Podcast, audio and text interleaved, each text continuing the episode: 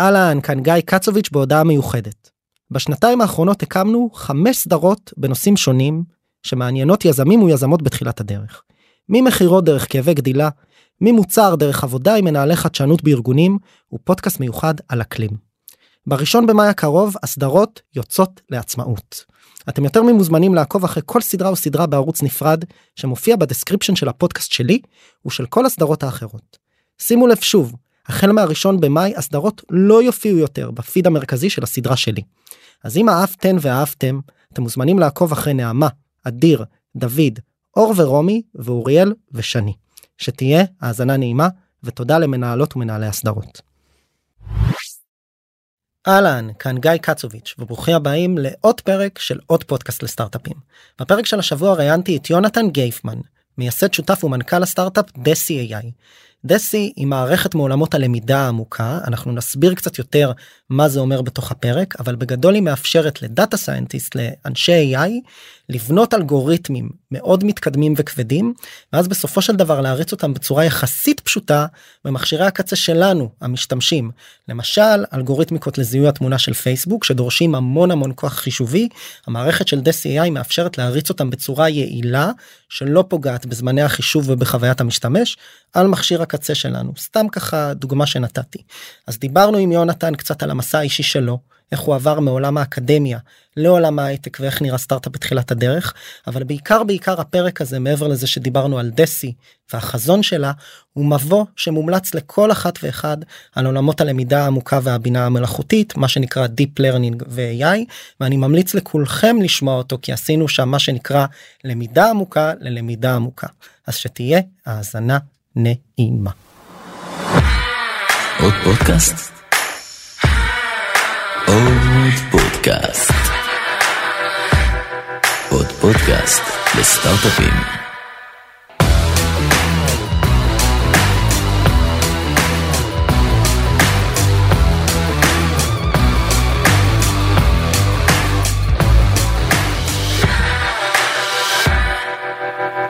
יונתן, מה קורה? בוקר טוב.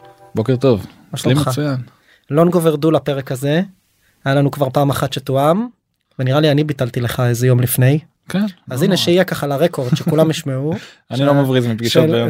שלפעמים שאתה לא מבריז אני מבריז. אה, בסדר היה עניין באירועי הפקה אה, פנימיים אז טוב אז אה, Deci AI.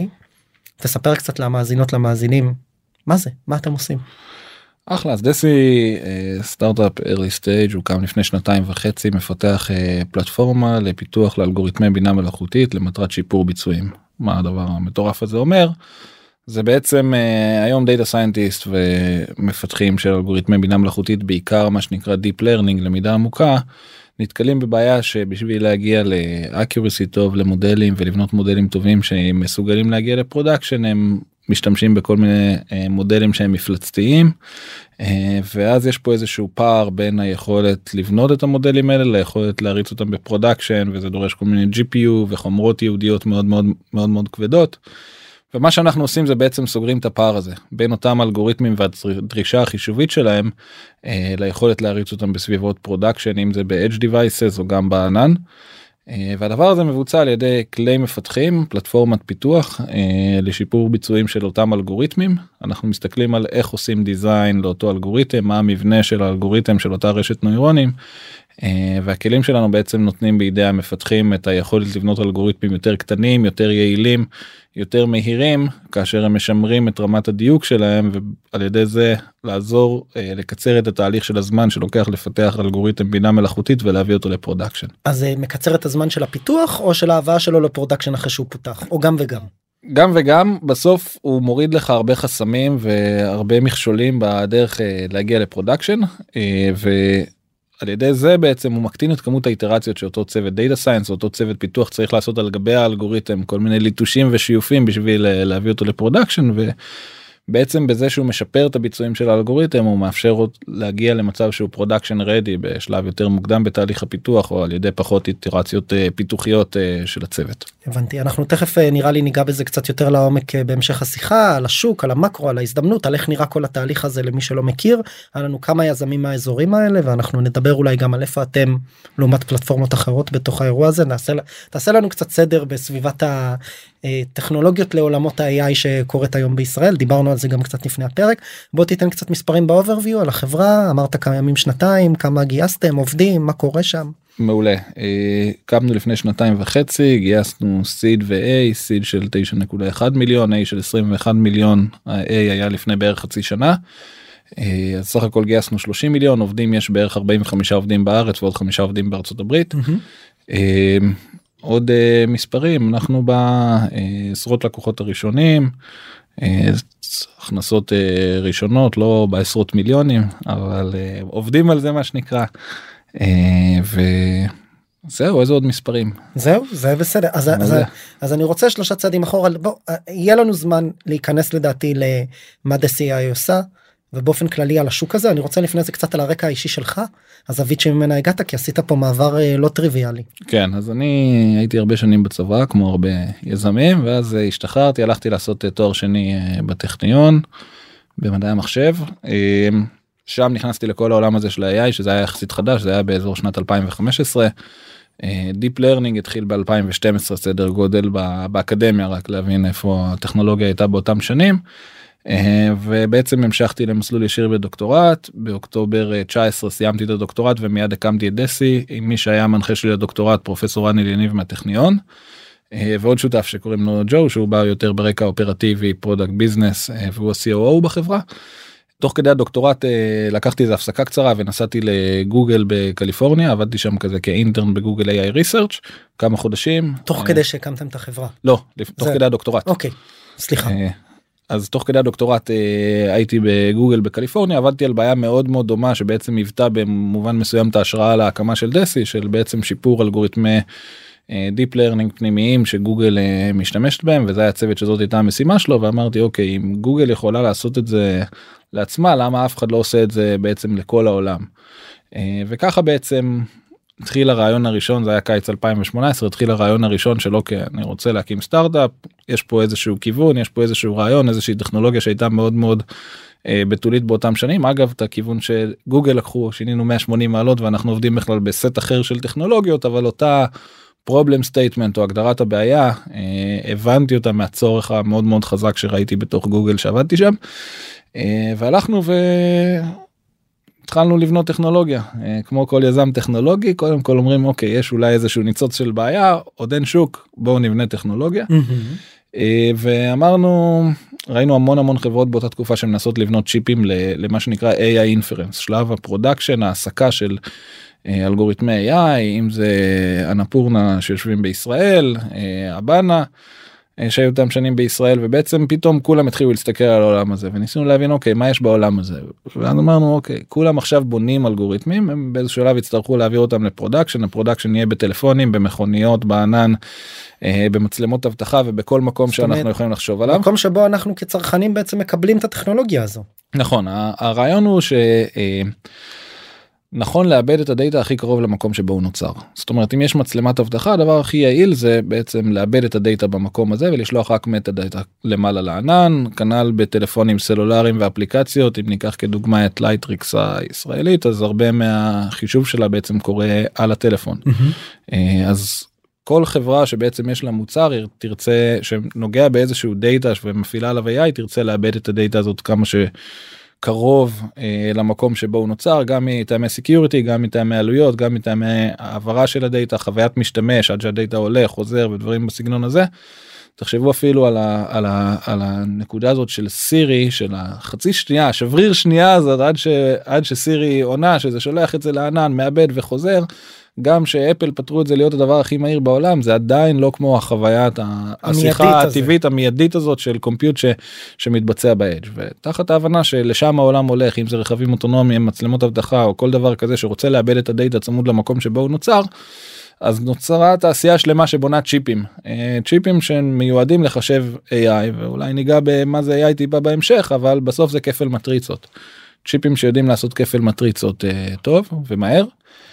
אה, ואמרנו אוקיי המודלים הלכו ונהיים יותר ויותר גדולים אני מניח ש, שהרבה מכירים את GPT 3 או, או מודלים בסגנון הזה שהם נהיו עצומים. מה זה אומר עצומים?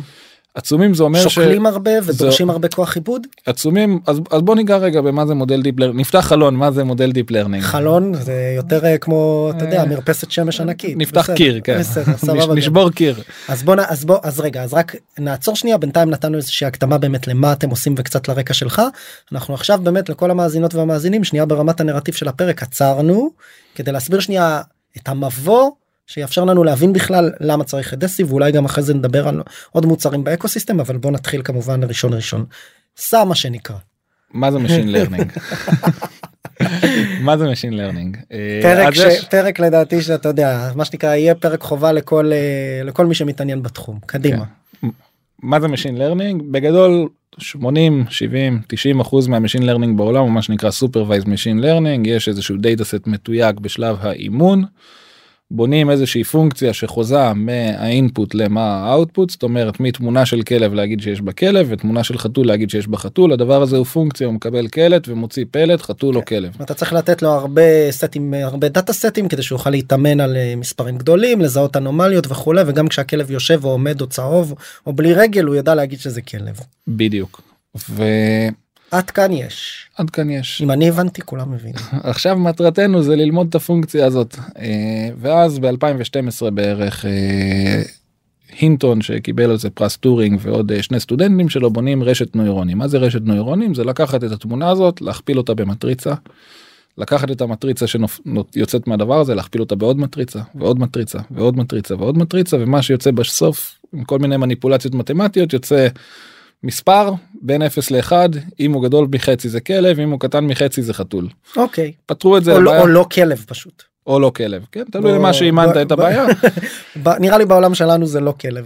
כן הם הם הם פתרו את ה, את הבעיה הזאת בתחרות שנקראת ImageNet והציגו 10% בערך של שיפור דיוק ב2012 אל מול כל אלגוריתם שהיה לפני זה בעולם והם בגדול המציאו את מה שנקרא למידה עמוקה באותו רגע. כי מה שהם עשו זה את אותו אלגוריתם שבא ומסתכל על כל הדאטה סטים האלה הם בעצם מאמנים אותו ולומדים אותו נכון זה בסוף הסיפור. גם האלגוריתמים שלפני זה היו נלמדים אבל אני חושב שמה שהיה מעניין פה זה בעצם סוג הפונקציה אותו רעיון של שימוש בכפל מטריצות ברעיון הזה של מה שמכונה נוירון שזה כפל אה, מטריצות בסופו של דבר בשביל להשתמש בעיבוד של אות טבעי שזה התמונה לכדי פרדיקציה של מה יש בתמונה. אז אז ת- אולי תעשה על זה עוד דאבל קליק למי שקצת יותר שוחים בעולמות המתמטיקה מה זה אומר הכפל מטריצה הזו מה הוא מאפשר. הכפל מטריצה הזה הוא בעצם בא מעולמות של עיבוד אותות זה לא בדיוק כפל מטריצה קצת פישטתי את זה אבל זה ביצוע קונבולוציה הרשתות האלה לתמונות לפחות נקראות convolutional neural network רשתות קונבולוציה שבעצם מבצעות איזושהי אה, פעולה אה, שמעולמות של עיבוד אותות שאמור לייצר איזשהו ייצוג של התמונה. ב- בעולם מתמטי. בעולם מתמטי במרחב אחר ואחרי זה לעשות את זה עוד פעם ועוד פעם ועוד פעם עד שבסוף אנחנו מזקקים מהתמונה את אותם מאפיינים אה, שיש בתמונה בשביל שאחרי זה נוכל לשים איזשהו משהו שנקרא classifier שזה עוד איזה כפל בוקטור ולהגיד יש פה כלב או אין פה כלב. אז למה אנחנו צריכים להכפיל לעשות את הקו אני הולך עם המשל שלך כדי לפש... כי בסוף אנחנו פה ב- אתה יודע, בפודקאסט אנחנו לא בשיעור אה, מבוא ל-AI בטכניון אבל בסופו של דבר למה אנחנו צריכים לעשות כמה וכמה הכפלות למה לא מספיק להמיר את התמונה לפורמט מתמטי פעם אחת כדי שאותו אלגוריתם יוכל להבין האם התמונה הזו מייצגת כלב או לא כלב או כלב או חתול. אז אתה נכנס לשאלה מאוד מאוד אה, עמוקה הגישה שלפני זה קראו לה למשל SVM היית לוקח את התמונה יש בה כמות מסוימת של פיקסלים היית משרשר את כל הפיקסלים לוקטור והיית עושה הכפלה אחת ואומר אוקיי תמצא לי איזושהי קומבינציה מה שנקרא linear regression ואומר תעשה לי רגרסיה בין וקטור שהתמונה הזאת מייצגת שפרסתי את ה-2D ל-1D. אה, ותוציא לי בסוף output אם זה 1 או 0 או, או אם משהו זה בסגנון קרוב הזה. לכלב או לא. כן. ואז שעולים לתמונות של 3000 עד 3000 אז הקורלציות והקשרים בין פיקסלים סמוכים לא נתפסים בצורה טובה בשיטה הזאת ואחד הדברים שהכניסו זה אותו השיטת קונבולוציה שמזהה בצורה טובה קשרים לוקאליים אה, בתמונה זאת אומרת יכול לזהות עיניים יכול לזהות כל מיני פיצ'רים בתמונה בצורה אוטומטית ומאפשר לנו במקום לעבוד על התמונה כפיקסלים בודדים אלא לעבוד על התמונה בצורה שהיא יותר לוקאלית ולזהות אזורים בתמונה ולייצג אותם על ידי נוירונים שהם דולקים או קפואים ואז אה, לעשות מה שנקרא feature extraction לתמונה באופן אוטומטי. זאת אומרת להסתכל על raw data של תמונה בהמשך זה גם עובד לאודיו ול-NLP ולהוציא מזה את הפיצ'רים של יש עיניים אין עיניים יש למשל אה, מטריצה אחת שאחראית להגיד אם יש עיניים בתמונה או אין עיניים בתמונה מהמם. או איפה יש עיניים בתמונה מטריצה אחרת יכולה להגיד לנו אם יש אף בתמונה ואז היא מפעילה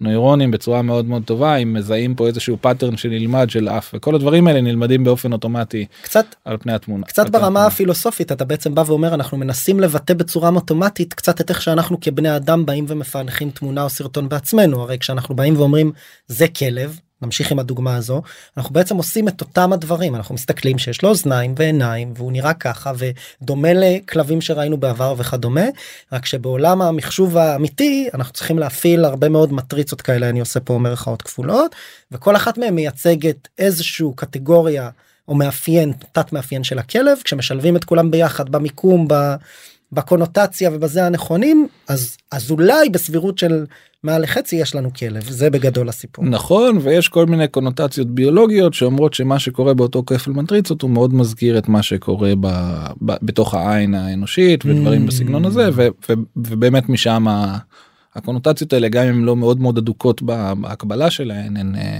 באיך גם- שהמוח שלנו ורשתות הנוירונים שלנו מסתכלות על דאטה. כן. אז, אה, אפשר יש אנשים שיטענו שזה דומה יש אנשים שיטענו שאין שום קשר אבל מה שנקרא זה לא אמירה מוחל בערך לא, מוחלט. כן זה אז, לא אז, אז עשינו פה איזשהו בעצם אה, אה, צלילה עמוקה ללמידה עמוקה.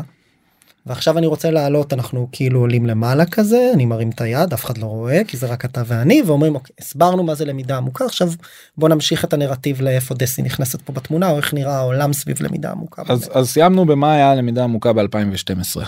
כן מה שקרה מ-2012 אה, שאותם סטודנטים של הינטון אה, בנו את זה על איזשהו GPU ראשוני הם היו הראשונים שהצליחו בעצם לעשות למידה עמוקה על מאיץ חישובי שזה GPU. אה, שבמקור יועד, יועד בכ- בכלל לגרפיקה אבל אותם כפל מטריצות זה מאפיינים מאוד מאוד דומים בין פעולות גרפיות לפעולות של רשתות נוירונים ומאז בעצם מה שקרה זה יש התפוצצות בעולם כולם א' הולכים ללמוד את זה ושניים כולם בעצם מפתחים רשתות נוירונים חדשות. שמה שמאפיין אותם זה כל מיני קשרים סוגים של מטריצות סוגים של שכבות ו- וכל מיני דברים בסגנון הזה. ליישומים שונים פעם ליישום- אחת זה לזהות כלב פעם שנייה זה לזהות כדור שעובר בכביש למכוניות אוטונומיות וכדומה וכדומה. ומתמונות זה הפך ללעבוד על וידאו וזה לעבוד בתחום הרפואי וזה לעבוד בגל נראה וזה לעבוד בכל מיני אולטרסאונד ודברים כאלה וזה נהיה, נהיה בכל אזור בכל תחום טכנולוגיה שבגדול היום נמצאת ב, אם, אם תסתכלו באפליקציות שיש לכם במובייל כנראה בין חצי לשלושת רבעי מהאפליקציות מריצות deep learning ברקע. תן דוגמה לאפליקציה שכולנו משתמשים בה. אינסטגרם פייסבוק? סנאפצ'אט כל הזיהוי פנים למשל? כן דברים אוקיי. בסגנון הזה. אה, כל האפליקציות האלה יש בהם אה, אה, דברים שרצים ברקע ומריצים deep learning או על גבי המכשיר או על גבי הענן אה, מערכות המלצה המוצר הבא שתקנה באמזון המון המון דברים בעולם מריצים אה, את הטכנולוגיה הזאת ובעצם מה שקרה זה שאנשים הבינו חלק מזה שאנחנו לא מבינים עד הסוף למה הטכנולוגיה הזאת עובדת אחת התופעות המוזרות זה שככל שהמודלים יותר גדולים ואנחנו מוסיפים עוד ועוד מטריצות ועוד מאוד ועוד פרמטרים הם נהיים יותר טובים.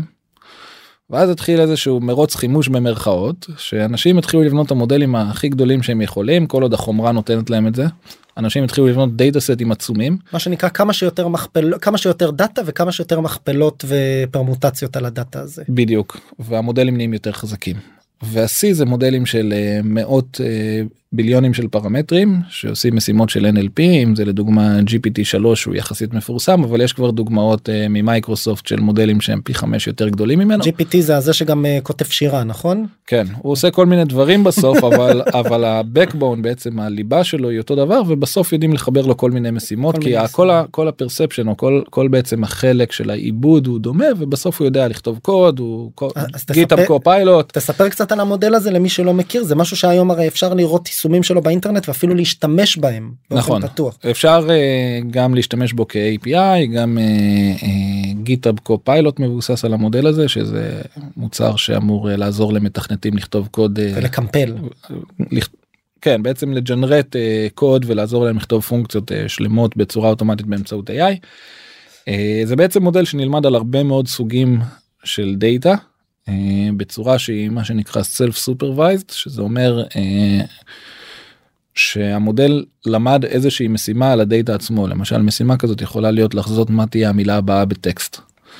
ואז אתה מפתח איזשהו היגיון אפשר לקרוא לזה או פאטרנים מסוימים אה, של יכולת להשלים טקסט.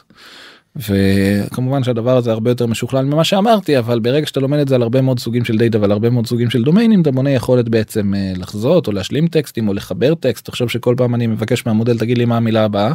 ואז אני מכניס לו את המילה שהוא הוציא בצורה רקורסיבית כזאת ואומר לו אוקיי עכשיו תגיד לי מה המילה הבאה הוא והוא כבר- יודע לכתוב שירה. ואז כן, באמת הוא כתב שירה או סיפור קצר או חתיכות קוד. נכון. וזה מודל שהוא מבוסס רק על שפה או שהוא מתייחס גם לתמונות. אז המודל הזה ספציפית מבוסס רק על שפה ושבוע שעבר היה מודל אחר שהשיקו ב-OpenAI שנקרא דלי שיודע לקבל טקסט ולייצר תמונות מאוד יפות וכל האינטרנט עכשיו כל הטוויטר מצ- והלינקדאין עושים פרמוטה ראיתי. מלא בתמונות בעליית המכונות הזה. הקהילת אה, פייסבוק הזו אם אתה מכיר הם מפרסמים שם את כל הדברים האלה. כן אז יש אחלה דברים קהילה. דבר- דברים מדהימים וגם המודל הזה הוא כמובן מודל ענקי שהלכו על הכי גדול עם הכי הרבה דאטה שאפשר לאמן אותו וכולי ו- וזה אותו מרוץ חימוש שאני מדבר עליו שהתחיל מ2012 והוא עכשיו היום קשה להגיד איפה הוא מבחינת ה... כנראה הוא עוד לפני הקפיצה הוא עוד לפני. הקפיצה הגדולה ו- ובעצם כל הדבר הזה גורם לזה שיש מודלים שהם נהיים מאוד מאוד גדולים מאוד מאוד יקרים אה, לריצה ב production.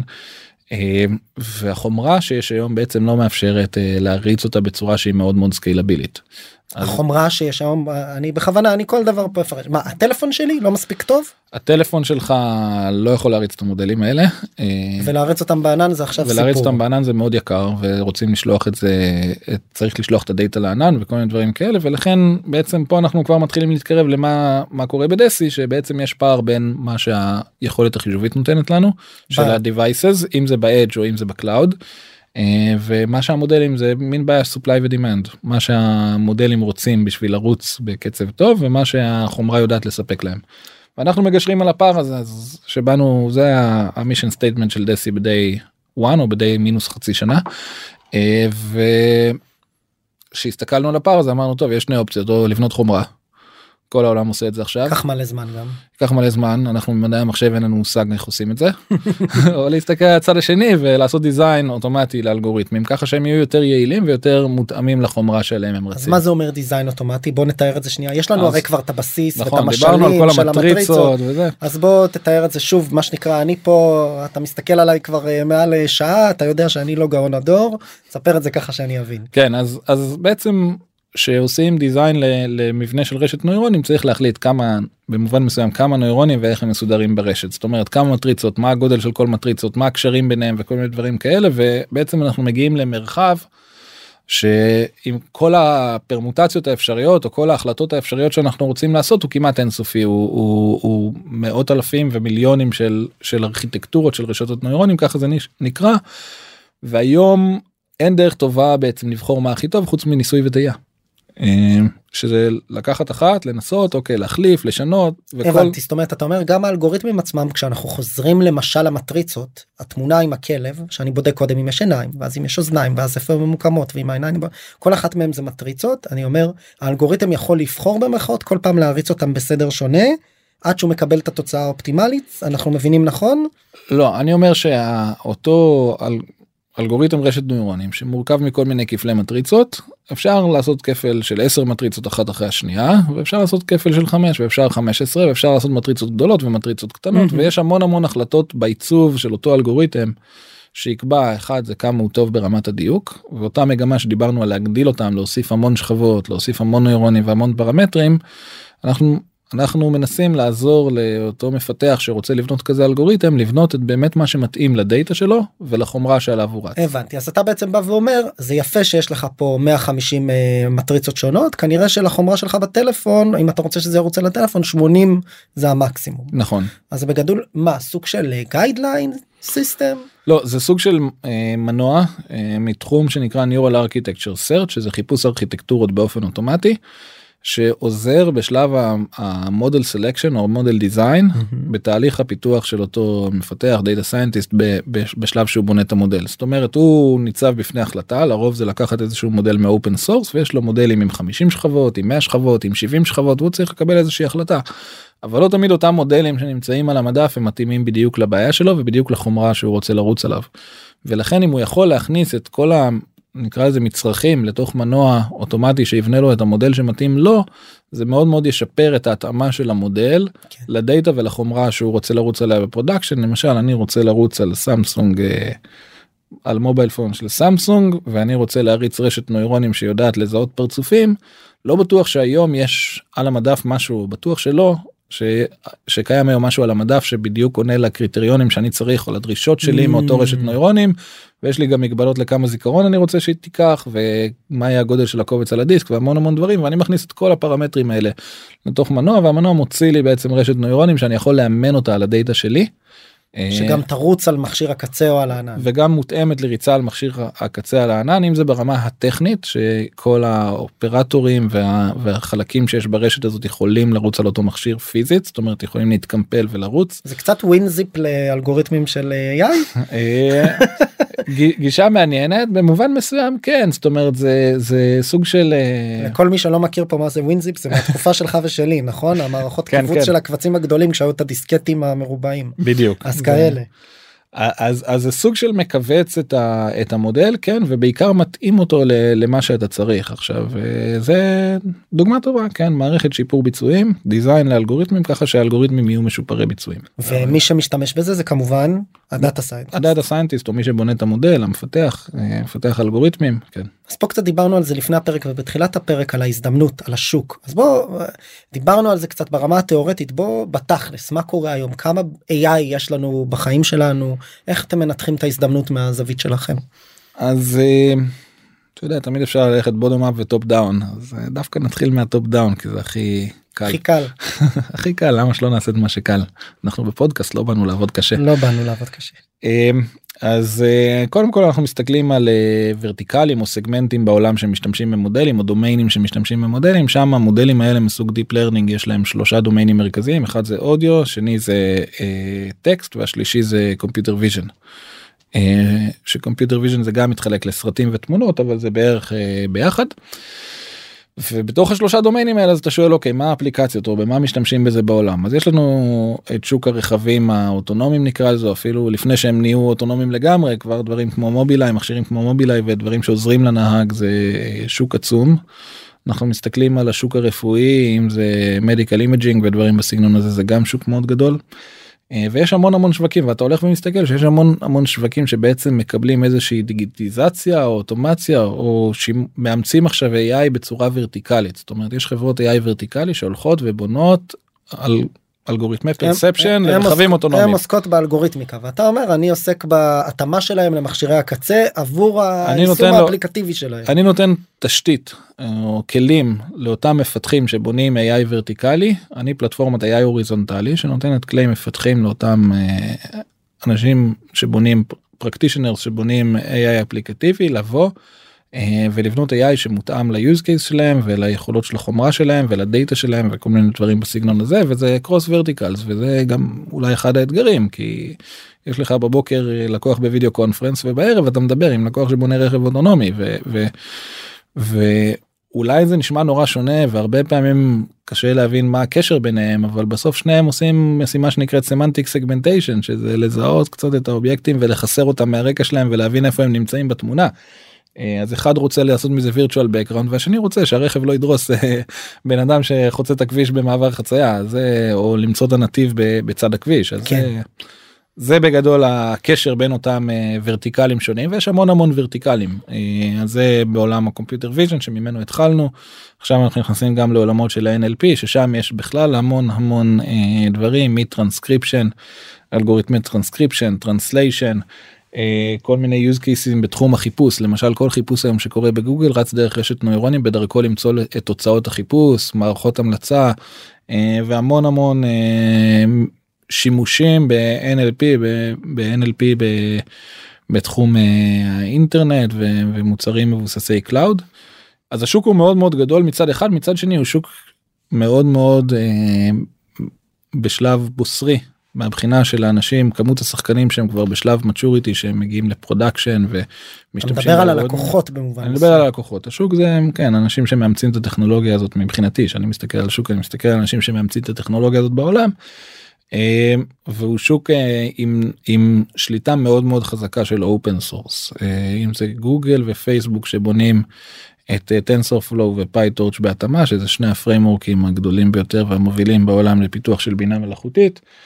אה, אז הוא שוק עם שליטה מאוד מאוד חזקה בטנסור של open source וכל הדבר הזה בעצם אה, מביא אה, אתגרים של אחד זה תזמון אל מול השוק מצד שני זה שוק מאוד מאוד רואה שיש בו המון שחקנים חדשים שהם יכולים לבזבז לסטארט-אפ כן. את הזמן ומבטיחים כל מיני הבטחות ואז השאלה היא שאלה של business qualification בעצם של איך אתה מכל אלה שפונים אליך ו, וגם כאלה שלא פונים אליך או שאתה יכול לפנות אליהם כחברת early stage.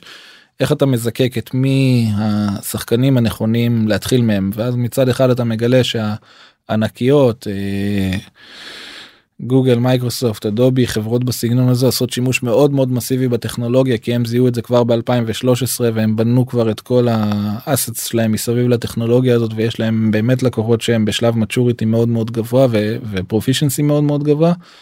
מצד שני למכור להם זה לא קל אה, גם בהיבט זמן של תהליכי מכירה אה, וגם בהיבט מה שהם ידרשו ממך אה, בתהליך המכירה אם זה דברים בכלל בתחום הרגולציה ואם זה דברים בתחומים אחרים.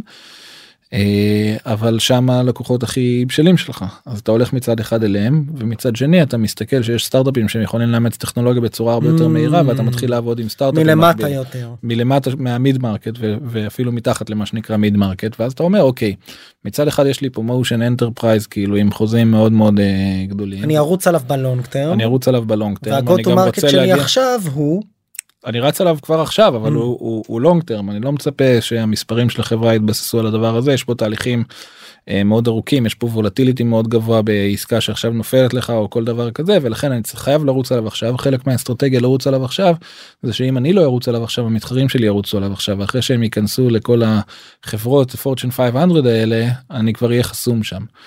אה, אז למרות שהשוק הוא מאוד בתולי יש גם כמה מתחרים בודדים אה, ש, שמשחקים בעולם הזה והתחרות היא גם להגיע ללקוחות Fortune 500 לפניהם מצד אחד.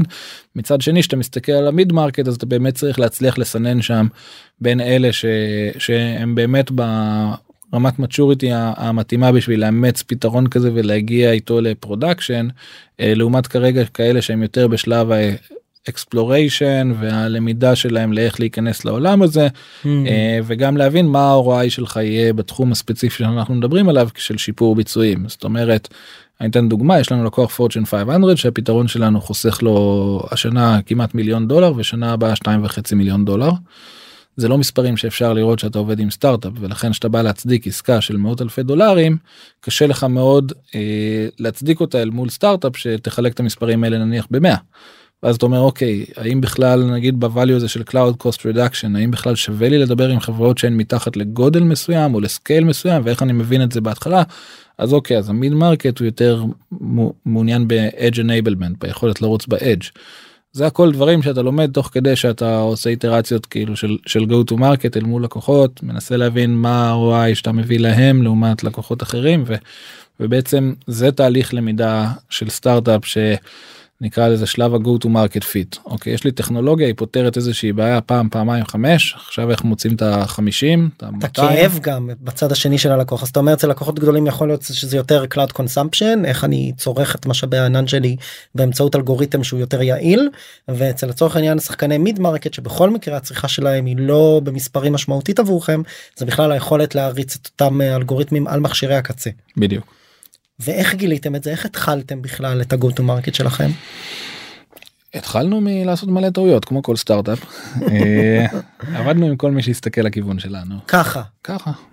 יש לי use case אני צריך אתכם לא ידענו בכלל מה לשאול אה, ואז אתה מתחיל אה, לקבל מכות חבטות. מה זה מכות חבטות מה הבנתם נגיד למשל לא זה לא חבטות פרופורציות לא, לא. אתה אתה מבזבז זמן עושה איזשהו פיילוט עם איזשהו לקוח ושאתה מגיע לרגע האמת אתה מבין שה-ROI שהוא רואה על הפתרון שלך הוא x וה-willingness to pay של זה או הרצון שלו לעשות אינטגרציה לדבר כזה הוא נמוך ממה שציפית כי לא יודע כי החשבון ענן שלו הוא 20 אלף דולר בחודש ומתוך זה אתה מתוך זה מה שרלוונטי אליך זה 10 אלפים דולר בחודש ואתה חסכת לו חצי אז הוא בחמשת אלפים דולר בחודש אז אוקיי אני יכול לחיות 50 אה, אלף דולר כן כן אז, אוקיי נחמד אבל לא Game Changer ואז אתה אומר אוקיי למי שאין לו חשבון ענן במיליונים אני לא נכנס בכלל לאזורים האלה של ה-Cloud Cost Reduction mm. אז אתה לומד דבר אחד ואז אתה לומד דבר אחר. אה, וככה אתה כל הזמן אוסף עוד ועוד למידות כאלה אה, לאיך נכון לכוון את ה-go to market שלך. אה, זה דורש ומה- גם איזושהי כנות בסוף עם עצמכם. במובן הזה של לעשות פיילוט יש הרי טכנולוגיה היא בסוף טכנולוגיה שהיא heavy lifting אני בטוח שאתם הייתם ועודכם מקושרים אליה רגשית קשורים אליה רגשית. אז אתם באים ללקוח רואים שזה עובד אבל מה שנקרא business KPIs doesn't make sense ב- במובנים במובנים של האם שווה לי פה לעשות double down על העסקה הזו בסוף דורש באמת להיות כן ולהגיד הטכנולוגיה עובדת. אבל יכול להיות שה use case העסקי לא מספיק חזק. נכון שזה אגב הרבה יותר קל מלהגיד שהטכנולוגיה לא עובדת אבל אה, כן. אבל אה, אני חושב שכאילו בהתחלה ואם אני מנסה להכליל מזה יותר מדסי אז בהתחלה המטרה היא לראות לכל הכיוונים ולראות איזה כדורים פוגעים. ואז ראינו שהכדורים של ה-edge enablement לצורך העניין אה, פוגעים יותר טוב מאשר הכדורים של ה-cloud cost למרות שב-cloud cost גם יש לנו לקוחות גדולים שרואים ירידה משמעותית ב-cloud cost אבל אנחנו מבינים שאתה בא לסטארט-אפ שכל מה שהוא עסוק זה צמיחה בכלל לא מעניין אותו כמה ה-cloud cost שלו בהקצנה ומציע לו value proposition של cloud cost לא בטוח שזה מה שמחר בבוקר יקפוץ יגרום לו לקפוץ לפיילוט עם איזושהי חברה. לעומת זאת אם אתה אומר לו אה, שאת מה שהוא לא הצליח להריץ על האדג' הוא עכשיו יכול להריץ על האדג' אז זה כבר אה, תופס אה, אוזניים הרבה יותר אה, פקוחות אה, מה שנקרא. וזה בסוף אותו value proposition ברמה הטכנולוגית ברמה- ואפילו ברמה המוצרית וזה רק מראה את החשיבות של לדבר בשפה של כאב עסקי שמתאים ללקוח שאותו אתה פוגש. נכון הרבה הרבה מוצרי מפתחים אה, יש בהם את הפער או צריכים להבין את הפער לאיך הטכנולוגיה translates to business אה, זה יכול להיות מ... הרבה פעמים בעולמות ה-DevOps זה כאילו faster deliver faster ודברים כאלה. אה, הרבה פעמים אה, זה קיצור זמן פיתוח ודברים בעולמות האלה. זה בעיניי דברים שלפעמים קשה למדוד אה, וקשה להוכיח בהם ערך ודווקא באזורים שאתה נותן enablement ואתה אומר לא יכלת לרוץ על ה-device הזה לפני זה ועכשיו אתה כן יכול או בפתרון סמארט סיטי שלך היית מחבר חמש מצלמות לכרטיס device שעולה לך כמה מאות דולרים ועכשיו אתה מחבר תשע או עשר זה משנה את היכולת שלך לבוא to translate um, technological value proposition לביזנס value proposition. ועכשיו אתם נמצאים באיזה שהם שלבי מה שנקרא צמיחה מוקדמת האתגרים קצת השתנו. איפה זה פוגש אותך כמנכ"ל איך נראה היום יום שלך עכשיו לעומת בהתחלה. אמ, שאלה טובה. אה, אני חושב ש, ש, שבעיקר האתגר הוא אתגר ניהולי אה, גם להביא את האנשים הנכונים וגם לחבר אותם לספינה הזאת שנקראת דסי ש, שמתחילה לנסוע זה ככה נקרא לזה החצי שנה שפוסט A round בניית הנהלה חיבור כל האנשים ביחד למשימה המשותפת ויצירת. ה communication הנכון בתוך הארגון בין ה stakeholders השונים אני חושב שזה אה, מדרגה אחת שחצינו בחצי שנה האחרונה שלקחה הרבה מאוד פוקוס ואני חושב שהמתח התמידי אולי כמנכ"ל זה הרצון לעשות הכל ולהיכנס לכל התחומים בעולם ומצד שני להיות מאוד מאוד focused על משהו שאתה עושה בצורה מאוד מאוד repetitive-ית אז הדוגמה הזאת זה של ה cloud cost אוקיי יכול להיות שיש בעולם הרבה לקוחות שכואב להם ה cloud cost אבל בואו נעזוב את זה לרבעון. ובואו נתמקד ב-edge enablement ולראות ש computer vision יצליח לרוץ על ה-edge. כן אה, אז זה למשל ממש לפקס את כל הצוות. בדיוק איך אתה מפקס את החברה מפקס את הצוות על משימות מאוד מאוד ספציפיות אה, לטווח הקרוב הבינוני ו- וקצת אחרי זה מעבר לבניית צוות ודברים אה, בעולמות האלה. דיברת על בניית צוות אני בסוף קצת חושב על זה ברמת הכותרת אתם מוצר טכנולוגי עמוק מוצר AI לאנשי AI בשוק הכי רותח שהיה מבחינת HR לפחות בינתיים כרגע. כולנו מכירים את זה זה לא הפעם הראשונה שאנחנו אומרים את זה בפרק כמות הכסף שנשפכת פה לחברות בשלבי צמיחה מוקדמת ומאוחרת מחלחלת למטה למשכורות ולקומפנסציה. היה לנו פה אגב שיחות עם אה, סטארט-אפים אני לא יודע אם אתם עובדים איתם מקומפיט וכדומה שמאפשרים לתת איזה בנצ'מרק רחב לאירוע הזה איך אתם מתמודדים עם זה איך מעסיקים את האנשים הכי טובים בסביבה כזו. שאלה טובה אני חושב שאולי אני נאיבי אבל אני חושב שמשכורות זה לא הכל בטח לא לאנשים שאנחנו מחפשים ואני חושב שהשאלה הראשונה היא לשאול מה ה-value proposition שלנו כמעסיק מה אנחנו נותנים האם מעניין לעבוד על הבעיות שאנחנו עובדים האם זה מאתגר האם זה מפתח את האנשים אני חושב שזה שלוש שאלות שאני שואל אותן הרבה פעמים לפני שלפני לפני שאני שואל כמה אני משלם לאותו מועמד. מה שנקרא start with why. כן. מה- למה אנחנו עושים את מה שאנחנו עושים. כן אני חושב ש, ש, ש... תראה בגוגל ואמזון ופייסבוק לא נצליח להתחרות כסטארט-אפים לא משנה כמה כספי VC נגייס זה פשוט לא לא. לא גם לא נצליח להתח... להתחרות בזה ב-value proposition כי הוא שונה. הוא מי שרוצה לעבוד בגוגל שיבוא שילך לעבוד בגוגל אה, וגם אה, ברמת הקומפנסציה אה, עכשיו. שאתה בא ומזהה ויודע איזה שאלות לשאול ולהבין אם המועמד הזה מתחבר למה שהחברה עושה אז את כל שאר הדברים אני מאמין שאנחנו כבר נפתור. זאת כן. אומרת ברגע שאתה בא ואומר אוקיי יש פה חיבור למשימה של החברה והוא הבין אה, ול vision ולאן שהחברה מכוונת להיות והטכנולוגיה מעניינת אותו והוא רוצה לעבוד בו בצוות הזה ואנשים אה, שיש פה כרגע בצוות יש ביניהם חיבור אה, או שהוא יתחבר אליהם לפחות כחלק מהתהליך אני חושב ש... אה, זה הרבה יותר חשוב בדרכו של מועמד מאשר איזה מספר יהיה והמספרים אתה יודע כולם בסוף משתמשים בכלי benchmark כאלה וכולם בסוף מיישרים את הקו פחות או יותר מי יותר מי פחות ולכל אחד יש את האסטרטגיה באיזה מחלקות בחברה הוא משלם טיפה יותר ובאיזה אסטר- מחלקות בחברה הוא מנסה להיות טיפה יותר שמרן. אה, אבל אה, בסופו של דבר אני חושב שזה לא מה שמטה את הכף מה שמטה את הכף זה איך אתה מחבר מועמד למה שהחברה עושה ומבין אם הוא מתחבר לשם ואז גם מגייס אותו כי אני רוצה אם- מה שנקרא אם- להתקד... למישן. כן אם תנצח על 10% בתנאים מחרת מישהו אחר ינצח אותך 10% בתנאים והוא יעבור לשם. והוא יעבור לשם על כן. הכסף אי אפשר בסוף לנצח זה כן, זה תח- מה שנקרא בור ללא תחתית או כן. תקרה ללא הדרך הכי טובה להילחם בתחרות שאתה לא יכול לנצח בה זה לא לשחק אותה.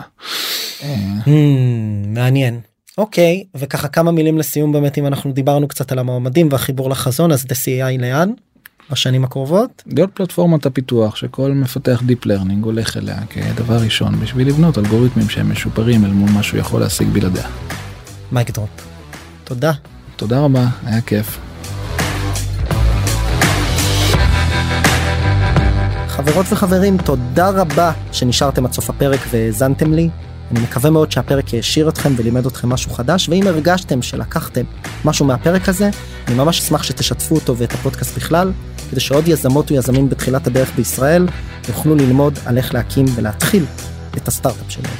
אם אתם רוצות ורוצים לשמוע עוד פרקים אני מזמין אתכם להירשם למעקב כל הלינקים למעקב אחרי הפודקאסט שלנו מופיע ב description וכמובן אתם מוזמנים לפנות אליי או בלינקדאין או באינסטגרם ולספר לי איך נהניתם מהפרק ומה למדתם או סתם לכל בקשה ותהייה גם הלינקים האלה מופיעים אצלנו בפודקאסט. תודה רבה ונתראה בפרק הבא.